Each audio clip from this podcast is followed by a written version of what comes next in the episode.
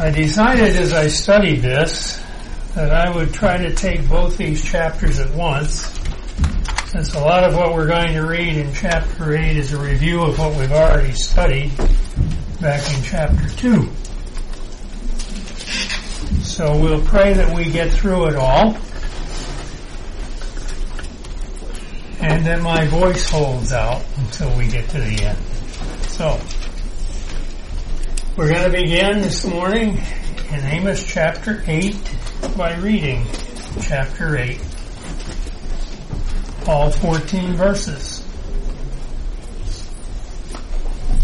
Thus the Lord God showed me, behold, a basket of summer fruit. And he said, Amos, what do you see? So I said, a basket of summer fruit.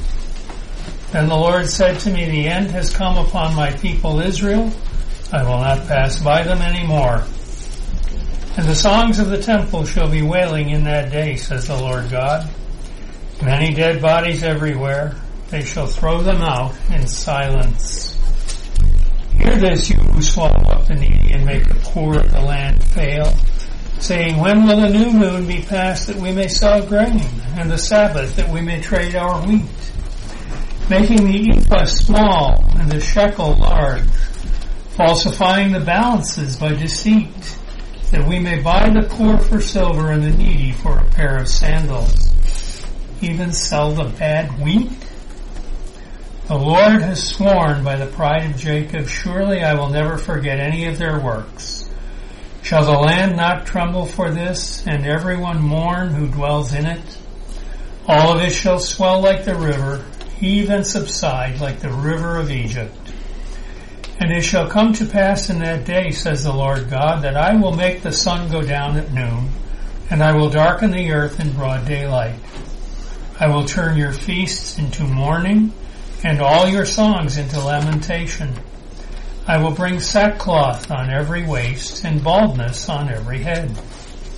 I will make it like mourning for an only son, and its end like a bitter day.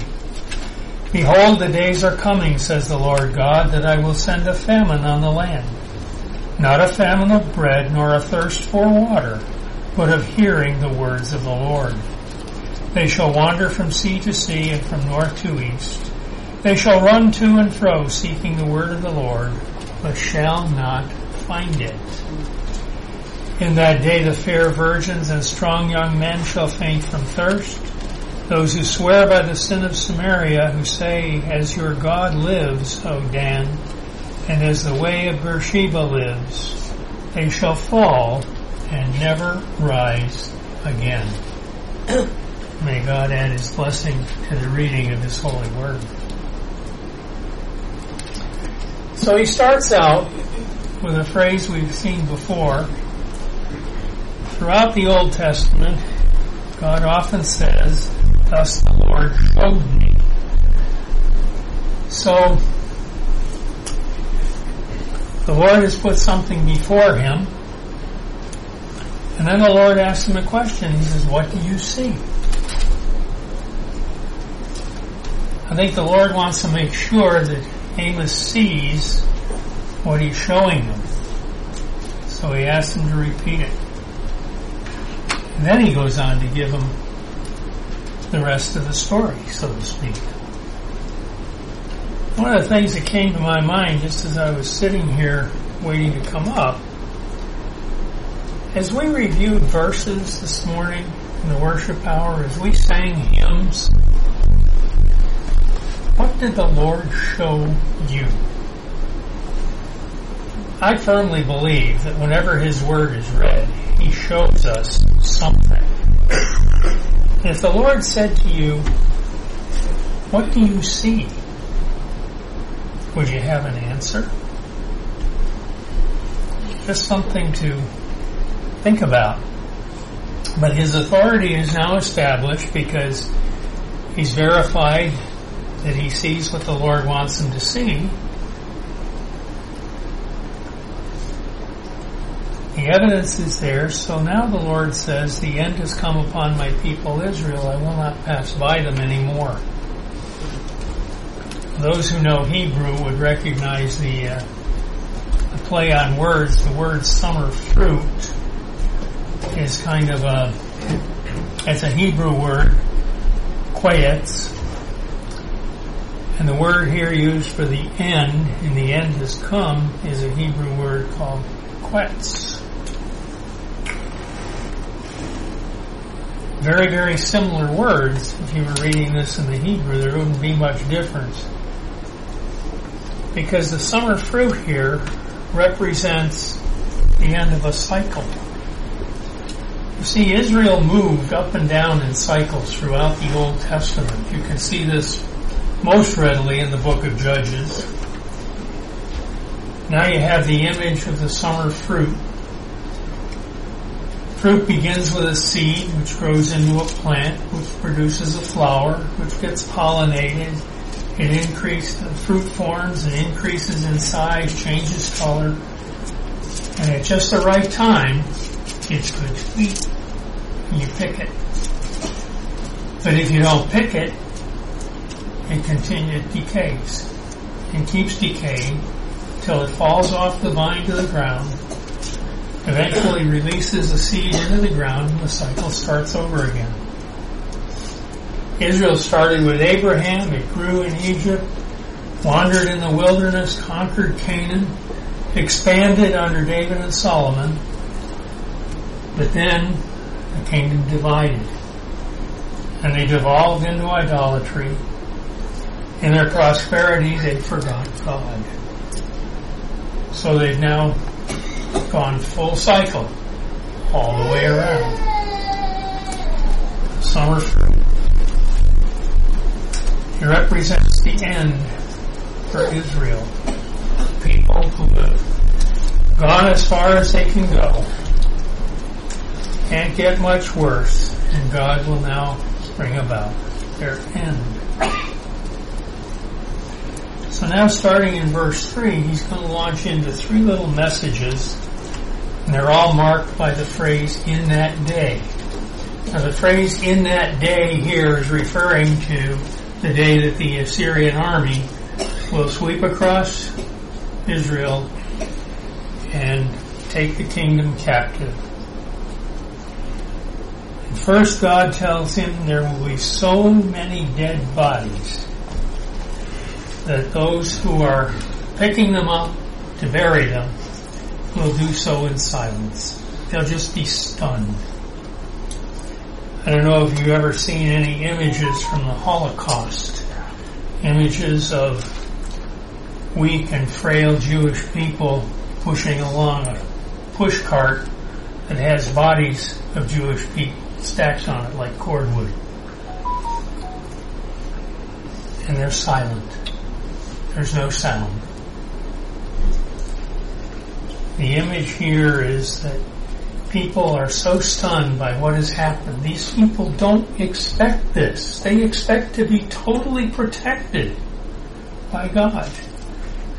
And yet the Assyrians come and there are dead bodies everywhere.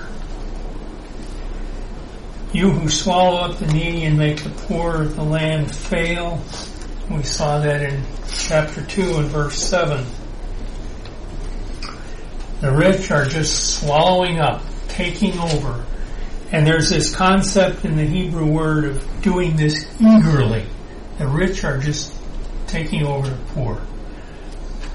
Very similar to what we see today in our society as income inequality. There are rich, there are poor, there are no in between. When will the new moon be passed and the Sabbath? They want to sell grain, they want to trade wheat. These festivals that were meant for remembrance, meant for worship, meant for God, now they see like this is getting in the way of me doing what I want to do. God, just get out of the way. It's time to trade wheat. It's time to make money. Everything about making money. Make the ephah small and the shekel large. They're going to use false balances and deceit to make more money. I'm going to give you less. See, I'm going to put my thumb on the scale when I weigh the product out. And then, when you weigh your money to pay for it, I'm going to put my thumb on the other side of the scale, so you have to put more money in. Less product, more money. It's a common thing today. You ever watch in the stores? I know the thing I thought about years ago, I used to go in the store, my mother would send me and she'd say, give me a half gallon of ice cream. And ice cream came in these nice cartons that were a half gallon.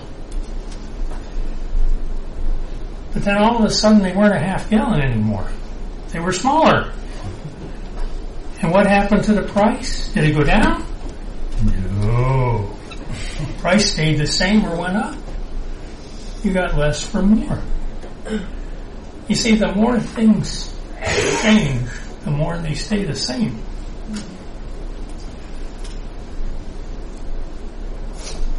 He says that we may buy the poor for silver and the needy for a pair of sandals. Not only are the rich people going to take everything they have, but once they've taken everything they have, then these poor people have to go into debt to get what they need. And once they're into debt, now you're going to sell them into slavery to pay the debt. You see? And God's law said you don't enslave your brothers and sisters. But that's what they were doing. And again, we saw this in chapter 2. Thing. And then he says, The Lord has sworn by the pride of Jacob, surely I will never forget any of their works. The Lord himself is the pride of Jacob. He swears by himself because he can swear by nothing greater. Hebrews 6:13 says, "For when God made a promise to Abraham, because he could swear by no one greater, he swore by himself. And he will not forget any of their works. So all these things they have done, he sees and remembers. we would do well to remember that because it's easy to think that no one's looking, no one sees. I've often heard it said that integrity is doing the right thing when nobody's looking. We need to remember God is always looking and He does not forget. The Lord is now going to use some images, three images from nature. Shall the land not tremble for this, and everyone who mourn, and everyone mourn who dwells in it? The land trembling, an earthquake. I don't know if any of you have ever been in and felt an earthquake. I don't think they happen too much around here. But if you were in California, you would know what an earthquake felt like. I remember the first time I ever felt that. I was in California and the whole house was shaking. And it's a scary feeling because we rely on the ground under our feet being steady.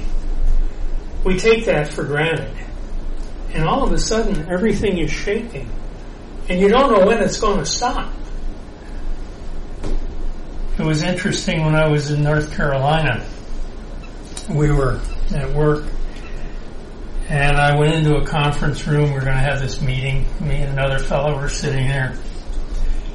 He was from California. The two of us were there. The rest of the people weren't there yet. And that day we actually did have, right at that moment, a little tremor. And the whole building kind of shook. And uh, we're sitting there and we're waiting for everybody else to show up. We looked out the window Everybody was outside on the sidewalk. Val thought the building was going to fall down. If you don't know what it is, it's a scary thing. And uh, I looked at him and he looked at me. Russell was a believer, is a believer. And we just looked at each other and said, well, if it gets any worse and the building falls down, we know where we're going. And we waited for the rest of them to come back in, go to the meeting. I would have rather gone than go to that meeting. It was a tough day. But anyway, the earth shakes. It's a scary thing. And it only happens when the Lord does it. So, it shall swell like the river, even subside like the river of Egypt. This refers to the Nile River. The people, the Jewish people in Egypt, in the cap, in the, the time of slavery in Egypt, they would have known about that. They would have seen that cycle from July through September when the river floods. It peaks in October and then it goes back down. And that was a pretty regular cycle back then. Now they have a series of dams and things that control it, but the image is of the river sweeping down over the land. And as it subsides, it leaves all this junk that's good for nothing. There, there's just everything is just gone. And all the things, the, the rocks, the trees, everything the river carried down with it is just left there on the ground. And that's exactly what the Assyrian army is going to do. And they would have understood this image because they would have known what the Nile River looked like. He said, I'll make the sun go down at noon. I believe that refers to a solar eclipse. And Amos would have been familiar with that. Astronomers tell us from their calculations that there would have been a solar eclipse in his lifetime. I don't know if any of you have ever seen one. I, um, a few years ago, when the solar eclipse was visible over the U.S., we were living in this little mountain town of Franklin, North Carolina, and uh, you couldn't get a hotel room for a hundred miles around all of a sudden because everybody was there to watch the eclipse. And it really is a very, very strange feeling because it's the middle of the day, the sun is shining brightly, and all of a sudden, gradually, as the moon moves there, it gets dark. Dark as night. And it's a strange thing. All the birds that are singing, they get quiet. And everybody's looking around. And you're seeing thing, you know, street lights come on because the dusk to dawn timers get set off. All these strange if you didn't know what was happening, it'd be a very, very strange thing. And again, it's only something that God can do. Nobody else can do it. Images from nature. And then he speaks of the mourning for an only son. Such a bitter day. You know, when an only son died for the Jewish people, that was a very special mourning. You see, their genealogies were very important to them. And the perpetuation of the family name was very important. And when the only son died, that meant the name died with him.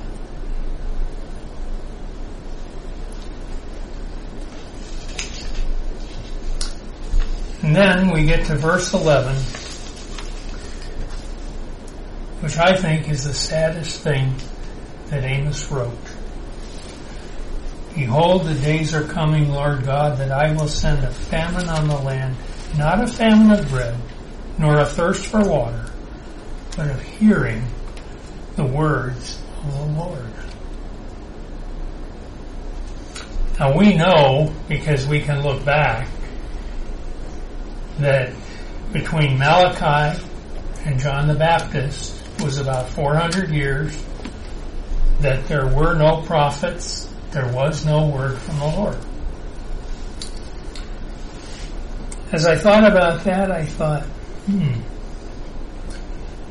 what if they came for our Bibles? What if we were in a place where they took them away? We couldn't have one. That is probably the scariest thing I can think of. I could get through an earthquake, I can get through a solar eclipse, I can get through a flood. If I can come back and read my Bible and let the Lord show me something. If I don't have this, I thought, you know, memorization. The more we memorize, the less they can take away from us. Because they could take away this book. They could take away my phone that has the Bible on it. They could take away anything, but they can't take away what I've stored in my mind, what I've hidden in my heart. That is where it needs to be, in our hearts. So it can't be taken away. Says they shall wander from sea to sea, from north to east, they shall run to and fro, seeking the word of the Lord. I thought, well, that is really strange. Because here they have Amos giving them a word from the Lord. And they said to him, go back home. Stop prophesying. Don't do this. We don't want to hear from you.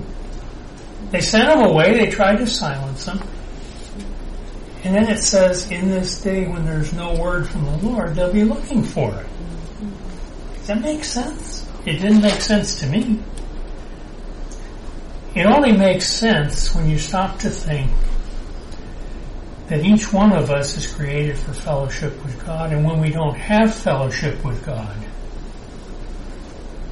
we seek something because we're not. There's an emptiness within that only God can fill, whether we like it or not. It's the way He created us. So even though there would be, even though they, they didn't want to hear the word from God, once they don't have it, they're going to look. And I think we see that all around us. People today are looking. I mean, that's why we have all these different things that come up. You know, all the, the LGBTQ and all that stuff. People are seeking. And they're seeking everywhere except in the Word of God. Mm. And the Word of God, God Himself, the Lord Jesus Christ, the Holy Spirit, that's the only thing that works. You will keep seeking and seeking and seeking if you're looking somewhere else.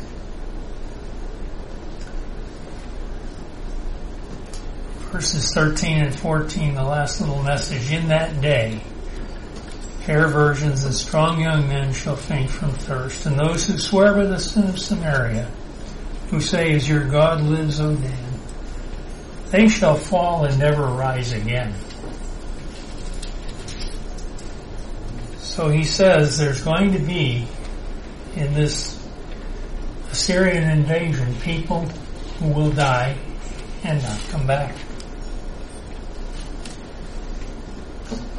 So we have all these different images describing what's going to happen. And now we'll go into chapter 9. In chapter 9, we're going to see a description of the judge.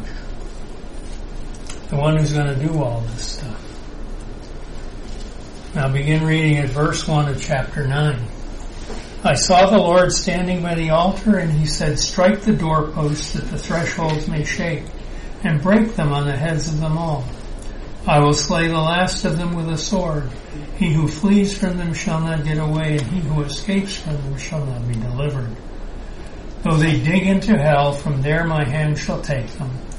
Though they climb up to heaven, from there I will bring them down. And though they hide themselves on top of Carmel, from there I will search and take them. Though they hide from my sight at the bottom of the sea, from there I will command the serpent and it shall bite them. Though they go into captivity before their enemies, from there I will command the sword and it shall slay them. I will set my eyes on them for harm and not for good. The Lord God of hosts, he who touches the earth and it melts. And all who dwell there mourn, and all of it shall swell like the river and subside like the river of Egypt. He who builds his layers in the sky and has founded his strata in the earth, who calls for the waters of the sea and pours them out on the face of the earth. The Lord is his name. Are you not like the people of Ethiopia to me, O children of Israel, says the Lord? Did I not bring up Israel from the land of Egypt, the Philistines from Caphtor, and the Syrians from Kir? Behold, the eyes of the Lord God are on the sinful kingdom, and I will destroy it from the face of the earth. Yet I will not utterly destroy the house of Jacob, says the Lord. So he opens by saying, I saw. Amos saw the Lord standing by the altar. Now I believe this is the false altar in Bethel, the one that was built to worship the golden calf, sins of Jeroboam the first. And the Lord is standing beside the altar. An altar is meant as a place of sacrifice and worship. But when the altar is defiled by false worship, it becomes a place of judgment. I saw the Lord, and this is not the covenant name of the Lord, Jehovah. This is the Hebrew word Adonai, meaning master or powerful one.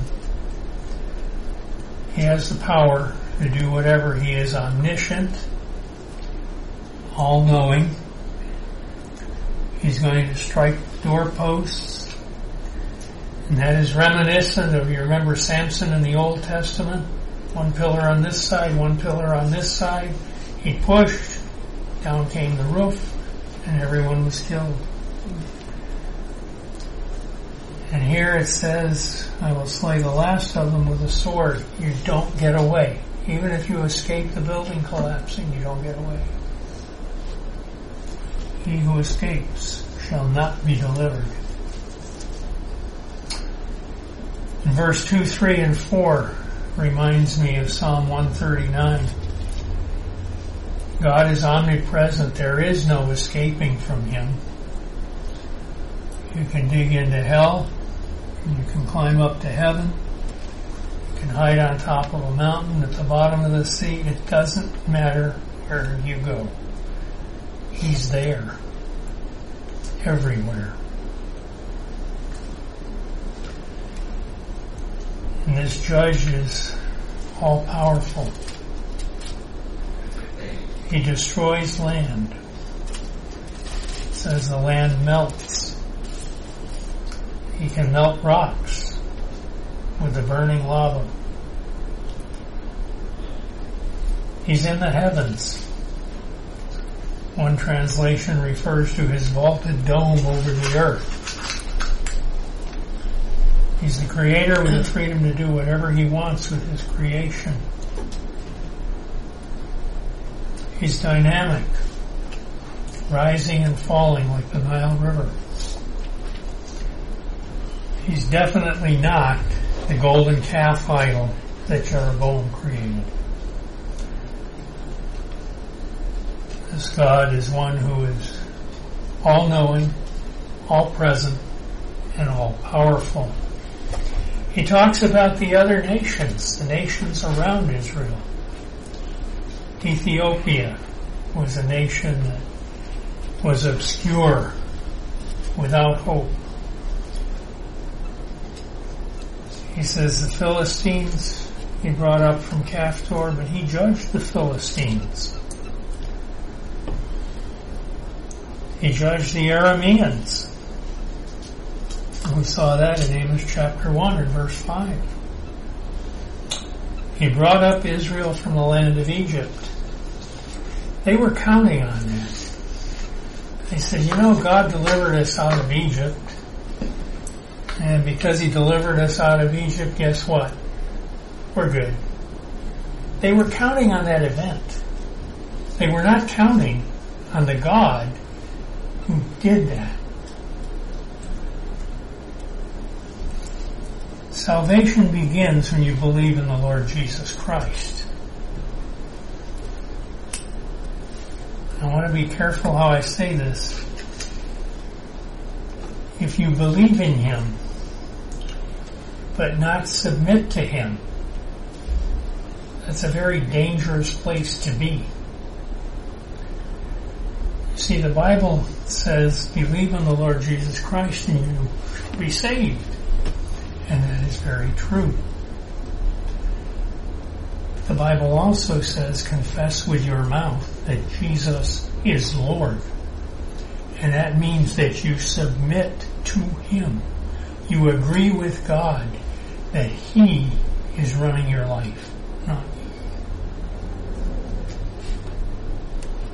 you. Repent of your sin, believe in the Lord Jesus Christ, and confess with your mouth that Jesus Christ is Lord. See, that was their big problem here. They knew there was God, but they didn't want to submit to Him. It goes back to the festivals and the Sabbaths being in the way of their doing what they wanted to do. Not a good place to be.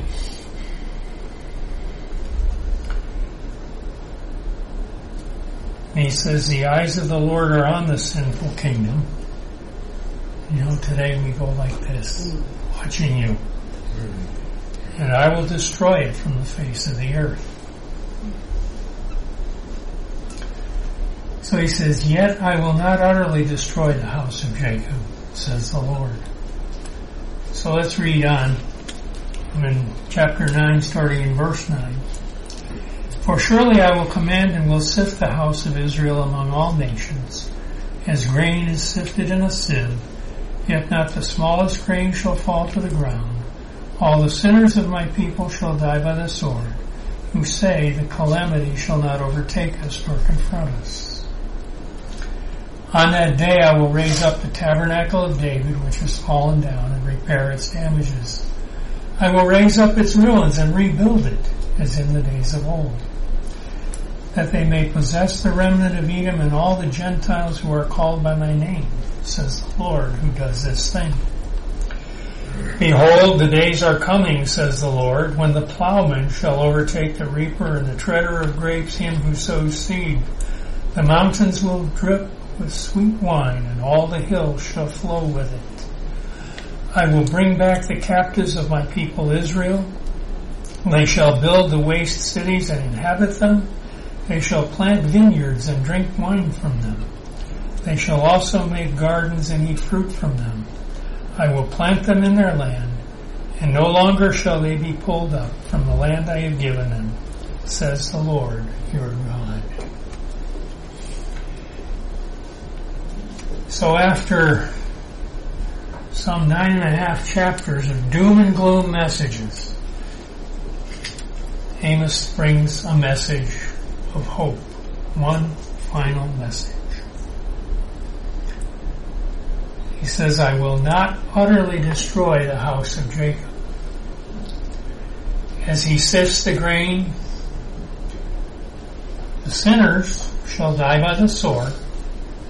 That's true. But he says, not the smallest grain shall fall to the ground. So, yes, if you're one of those sinners, and those are the ones who say the calamity shall not overtake us nor confront us, they're the ones who are just resting on the, this one event that the Lord brought us up out of Egypt. The ones who aren't really believing So there's going to be a remnant. And there's going to be another day. He's verse 11, on that day, the day when he restores Israel. And there's going to be five things that are going to happen in that day. First one is the tabernacle of David, which has fallen down, is going to be built up. He's going to raise up the house of David. The Lord Jesus Christ will be sitting on the throne. He's going to fulfill finally the Davidic covenant. In 2 Samuel 7:16 it says, "Your house and your kingdom will be established forever." So this is the royal restoration. The first one. Jerusalem and her walls will be rebuilt. Israel's cities will re- be, be rebuilt. And the Lord Jesus Christ, descendant of David, will reign on David's throne forever. The second thing he promises in verse 12 is that Israel's boundaries will finally be expanded to include all the territory that God promised in Genesis 15:18. See, he said, "To your descendants I have given this land, from the river of Egypt as far as the great river, the river Euphrates." Israel has never occupied fully that land. They've never occupied it all. But the promise here is that the day is coming when they will, when they will control it all. And then the third promise in verse 13. The plowman overtaking the reaper, the treader of grapes, him who sows seed, the mountains dripping with sweet wine. The land will once again become productive. You know, you read in the Old Testament about the spies going into the land and they come back and they say, truly it's a land flowing with milk and honey. And I'm sure you've seen the pictures of two of them with a pole carrying this big bunch of grapes. It's just so big it has to be carried by two men on a pole. Go over there today, you're not going to see that. You're not going to find any big bunches of grapes that need two men on a pole. It's just not there. But God says it will be. It says it right here in verse 13. Verse 14, I will bring back the captives of my people Israel. We're seeing that right today. We're seeing Jewish people from all over the world coming to Israel. It's not yet as big as it's going to be. And the Lord Jesus doesn't rule it yet, but He will. And all the Jewish people will be there. Because it says so right here in verse 14. That I will bring them back. And they'll inhabit the cities, and they'll plant the vineyards, and make the gardens. And then finally the fifth promise, I will plant them in their land, and no longer shall they be pulled up. In other words, they're going to be in their land at peace with all their neighbors around them. Definitely not what's going on today. So you see, we have this, this message of hope, this promise that someday God will gather them in the land, a land flowing with milk and honey. I want to close today with another promise from God. I want to read just the first three verses of Revelation chapter 21. John says, And I saw a new heaven and a new earth, for the first heaven and the first earth had passed away. Also there was no more sea. And I, John, saw the holy city, New Jerusalem, coming down out of heaven from God, prepared as a bride adorned for her husband. And I heard a loud voice from heaven saying, Behold, the tabernacle of God is with men, and he will dwell with them, and they shall be his people, and God himself will be with them, and be their God. That's God's promise to us who believe for eternity. God used Amos to promise judgment for Israel, and it happened.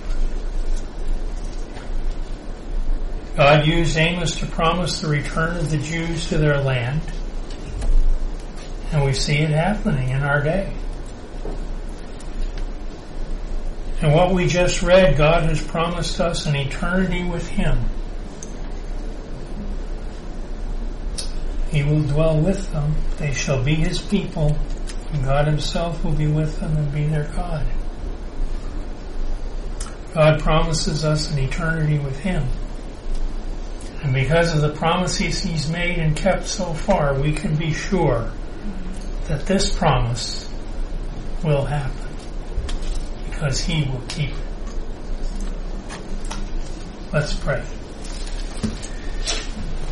Our Heavenly Father, we thank you once again that we have your word. That we live in a place where we can open it and preach it freely.